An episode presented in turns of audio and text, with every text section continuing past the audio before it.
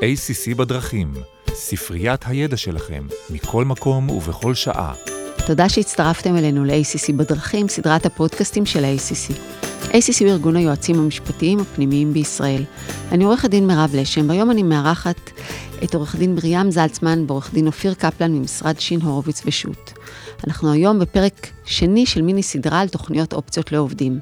מרים ואופיר התארחו אצלנו בפרק 54 על הסכמי סייף, והיום אנחנו ממשיכים את העמקה שלנו בענייני תוכניות אופציות לעובדים. מרים היא שותפה במחלקת ההייטק במשרד, והיא מייצגת משקיעים בחברות טכנולוגיה בגיוסי הון ובעסקאות M&A, וגם נותנת ליווי משפטי שוטף לחברות הייטק, מסטארט-אפים ועד חברות בשלות.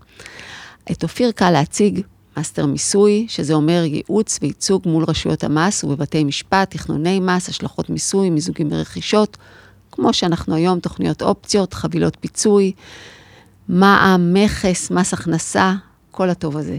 והיום התכנסנו שוב כדי לחפור ולהעמיק באחד הנושאים המדוברים בחברות ההייטק וגם בחברות אחרות, זה נושא הענקת אופציות לעובדים. היום נדבר גם על מספרים ואחוזים וכמובן על היבטי מס. בפרק הקודם דיברנו על התנאים המסחריים לחלוקת אופציות, מיפינו את תוכניות האופציות, האופציות הקיימות ואת מסלולי המיסוי האפשריים.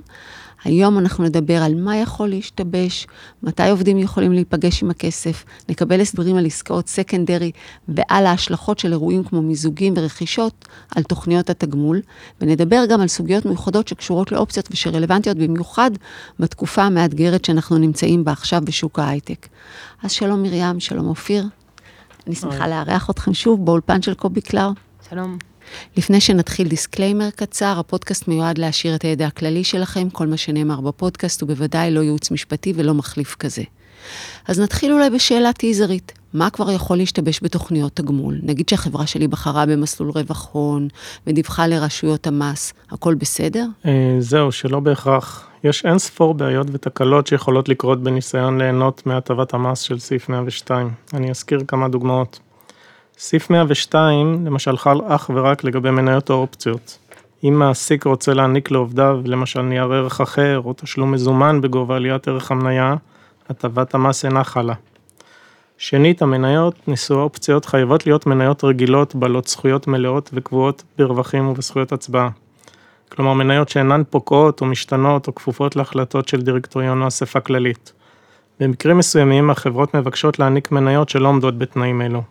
למשל אה, מניות שלא משתתפות בחלוקת דיבידנד, או שחלוקת הדיבידנד, הדיבידנד מותנית בהחלטה מיוחדת של הדירקטוריון. ואז סעיף 102 עלול שלא לחול עליהן, כלומר מיסוי רגיל. דוגמה אחרת היא מקרה שבו המעביד רוצה לשמר לעצמו אופציית call שתאפשר לו לרכוש את המניות שהעניק לעובדיו. מקרה כזה גם כן מעורר בעיות לפי עמדת מס הכנסה, אלא אם האופציה מוגבלת רק לנסיבות של סיום העסקה ובתנאי שהרכישה תיעשה במחיר שוק. רק נחדד, נחדד פה, האופציית קול הזאת היא, אופ, היא, היא ההענקה, ההענקה של האופציות היא רגילה. נותנים לעובדים את האופציות, מקצים אותם כמו ב-102, אבל אם המעסיק, החברה, הבעלים, רוצה לשמור לעצמו אופציה, לרכוש את המניות מעובדים כדי שהם לא יפוזרו בשוק בלי שליטה, ברגע שהוא עושה את זה, זה כבר נכון, כדי אוקיי. שהעובד לא יכול למכור לצד ג', אלא רק אה, שהחברה תוכל לקנות ממנו. נושא אחר הוא הענקת אופציות ומניות לנותני שירותים, למשל כאלה שעושים שימוש בחברות ארנק, כלומר מי שאינם עובדים. אה, הענקה כזאת גם אינה יכולה ליהנות מהטבות המס של סעיף 102 וממוסה לפי סעיף חוק אחר, סעיף 3ט לפקודה. ככלל, לפי סעיף 3ט ממוסים כבר בשלב ההמרה של האופציות למניות, ולא בשלב מכירת המניות, והם משלמים מס רגיל.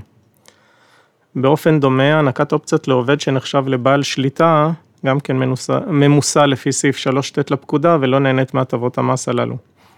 בעל שליטה מוגדר ככלל כמי שמחזיק לבדו יחד עם קרוב בעשרה אחוז או יותר מאמצעי השליטה בחברה, כלומר מהזכויות לרווחים או הזכויות להצבעה או בזכות למינוי מנהל.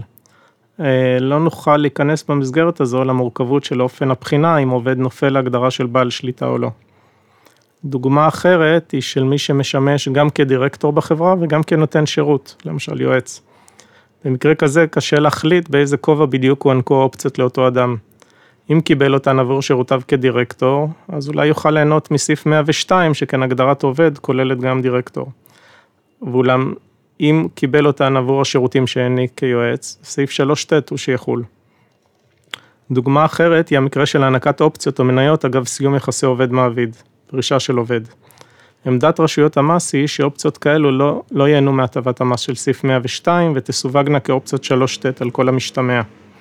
הנימוק שלהם הוא שסעיף 102 לא נועד להוות מכשיר לתשלומים אגב פרישה, אלא לתמרץ עובדים להמשיך לתרום לחברה גם בעתיד.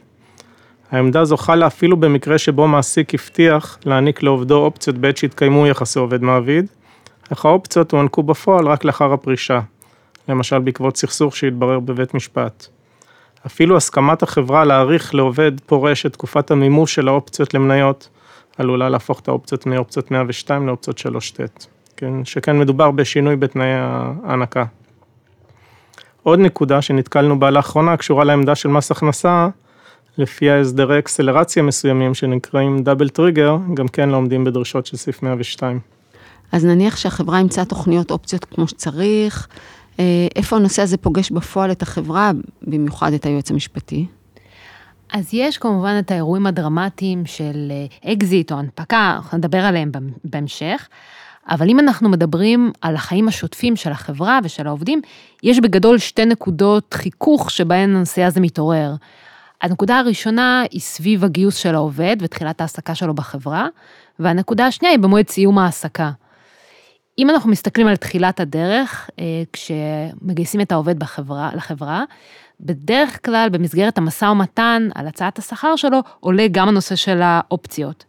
ופה צריך לראות שמתנהלים בצורה חכמה, גם מהבחינה הזאת שלא מבטיחים לעובד משהו שאחרי זה החברה לא תוכל לעמוד בו, ובעיקר שלא מייצרים לו תקלת מס מיותרת.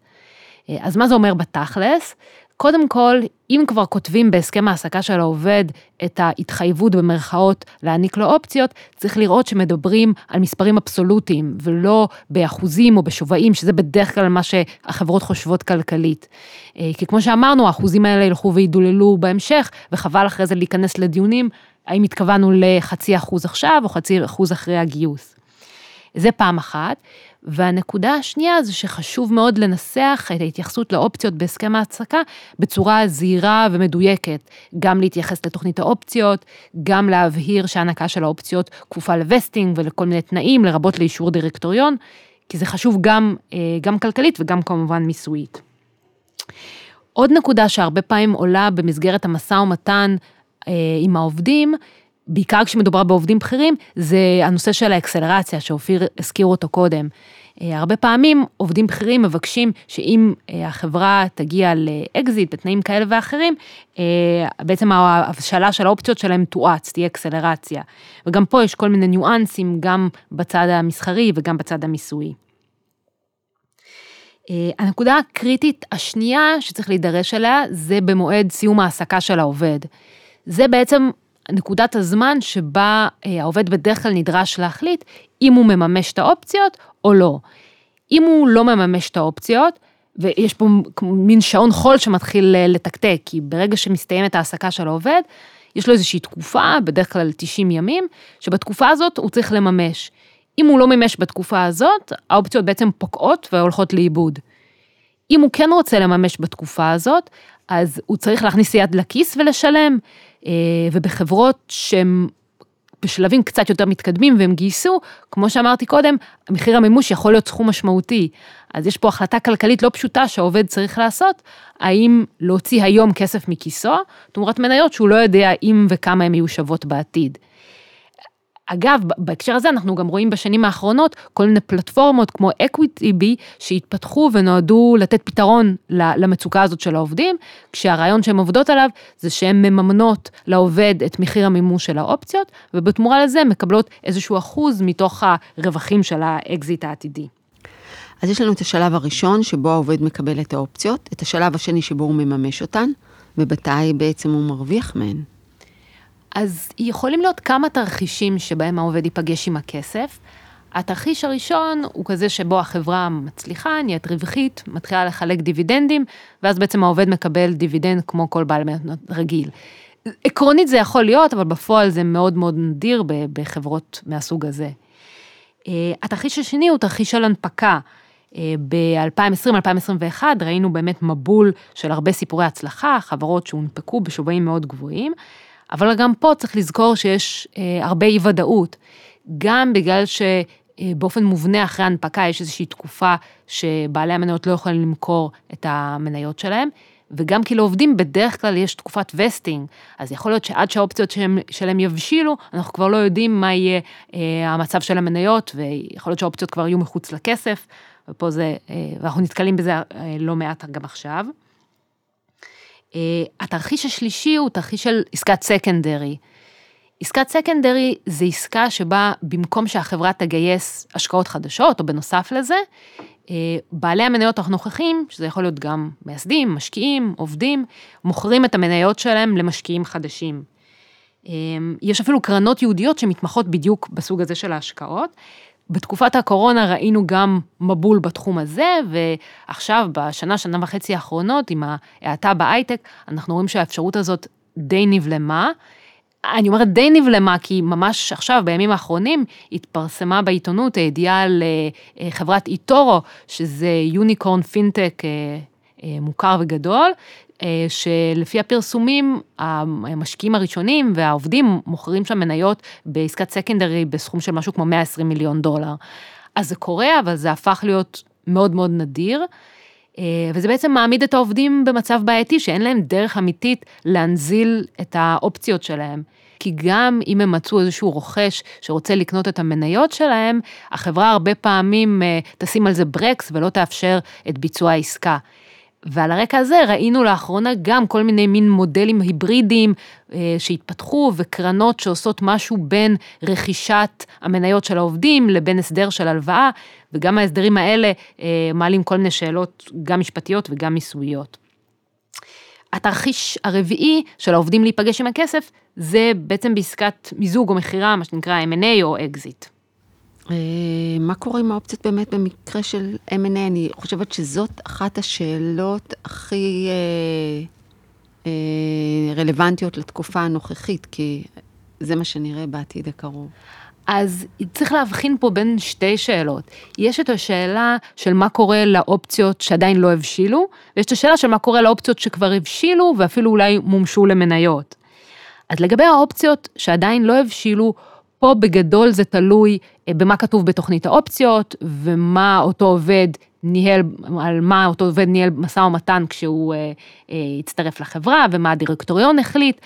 אה, אבל עקרונית יכולים להיות כמה תרחישים, לפעמים עושים אקסלרציה של האופציות האלה, כלומר, הן הופכות להיות אה, ניתנות למימוש, לפעמים מחליפים אותם באופציות של החברה הרוכשת, לפעמים מבטלים אותם, בגדול יש כל מיני חלופות. אה, אז זה לגבי האופציות שעוד לא הבשילו, לגבי האופציות שכבר כן הבשילו ואולי אפילו מומשו למניות, בגדול הטיפול בהן יהיה כמו במניות הרגילות האחרות של החברה. כלומר, העובד, דרך הנאמן, יקבל את אותה תמורה שקיבלו בעלי המניות הרגילות האחרים. בין אם זה תמורה במזומן, או תמורה במניות של החברה הרוכשת, או איזושהי תמורה נדחית, ארנאוט, או כל דבר אחר. מבחינת היבטי המס, עסקה כזו שבמסגרתה האופציות מבוטלות בתמורה או ממומשות למניות ואז נרכשות או מוחלפות במניות או אופציות של החברה הרוכשת, מהווה אירוע מס לכל דבר ועניין. המשמעות היא שבעל האופציות נדרש לשלם מס אשר מנוכה לו במקור על ידי נאמן 102 או הקונה או גורם רלוונטי אחר, כגון נאמן משלם, בהתאם למבנה העסקה. אם האופציות הוענקו תחת מסלול של רווח הון, ותקופת החסימה טרם חלפה, העובד עשוי לכאורה להיות חשוף לתשלום מס גבוה יותר בשל הפרת תנאי ההטבה, כלומר מכירת האופציות המניות לפני תום תקופת החסימה. אבל קיים פתרון בחוק, שכן לרשויות המס יש סמכות להוציא רולינג, הכולל הוראות לגבי עובד שלא נתמלאו לגביו תנאי סעיף 102, בשל מה שמכונה מימוש מניות במכירה שלא מרצון. הכוונה בסעיף זה לנסיבות בהן בעלי המניות בחברה עושים אקזיט ומוכרים את כלל מניותיהם לצד ג'. מאחר ומכירה זו נכפתה על העובדים ועלולה לפגוע בזכאותם להטבת המס, אם טרם חלפה תקופת החסימה, המחוקק מאפשר להם לבקש רצף מס, כך שהתמורה מהעסקה תישמר בידי נאמן 102 לתקופת זמן נוספת, שרק לאחריה יוכלו לקבלה תוך אפשרות ליהנות מהטבת סעיף 102. בגדול, על מנת ליהנות מרצף הזכויות הזה, יש צורך לבקש שני סוגים של רולינגים. הראשון זה ruling זמני, שהוא ניתן להשגה יחסית מהר, והוא קובע שלא תחול חובת ניכוי מס במקור על העברת התמורה מהחברה הרוכשת לנאמן 102, או לנאמן המשלם, ה paying agent, או ל escrow agent, או העברה מנאמן אחד לאחר וכו'. נאמן 102 נדרש להחזיק בתמורה עד לקבלת ה ruling הסופי. כמו כן, נאמן 102 נדרש לשלם מקדמת מס בגין חלק האופציות הבשלות. השני הוא ה ruling הסופי שכולל את ההוראות המפורטות לנאמן 102 כיצד לנקות מס מכל סוג של אופציות או מניות. אגב, הנושא המיסויי, צריך לזכור שכמו שאופיר אמר, הדיון הזה על 102 הוא רלוונטי רק לעובדים ישראלים. בפועל אנחנו רואים הרבה חברות הייטק וסטארט-אפים שיש להם עובדים בחו"ל, בעיקר בארצות הברית, וגם הם מקבלים אופציות במסגרת אותה תוכנית אופציות. רק שלגביהם חלים אה, כללים אחרים. צריך לראות בהקשר הזה שמתייעצים עם מישהו שמכיר ספציפית את ההסדרים האמריקאים, בין אם זה רואה חשבון ישראלי שמכיר גם מיסוי אמריקאי, או שזה אה, עורך דין אמריקאי, שאנחנו עובדים גם עם כאלה וגם עם כאלה, כדי לקבל את הייעוץ הספציפי אה, על הצד האמריקאי. בגדול, בגדול, אה, אם אנחנו מסתכלים על עובדים אמריקאים, הם יכולים לקבל אופציות בשני מסלולים. כמו שיש אצלנו אופציות 102 ואופציות 3ט, אז אצלם יש מה שנקרא איזו ו-non qualified. רק שהתנאים והדרישות שמס הכנסה בארצות הברית דורש הם דרישות אחרות. סתם לשם הדוגמה, אה, עובד אמריקאי צריך לקבל את האופציות במחיר ממוש ששווה לכל הפחות לשווי ההוגן של המניות במועד שבו הוא קיבל את האופציות. אז פרקטית, זה דורש מהחברה לראות שלפני שהיא מעניקה את האופציות האלה, היא עושה איזושהי הערכת שווי עם חברות שמתמחות בזה, כדי לקבוע את השווי ההוגן של המניות. אז כמו התנאי הזה, יש עוד כל מיני תנאים שחשוב להכיר אותם.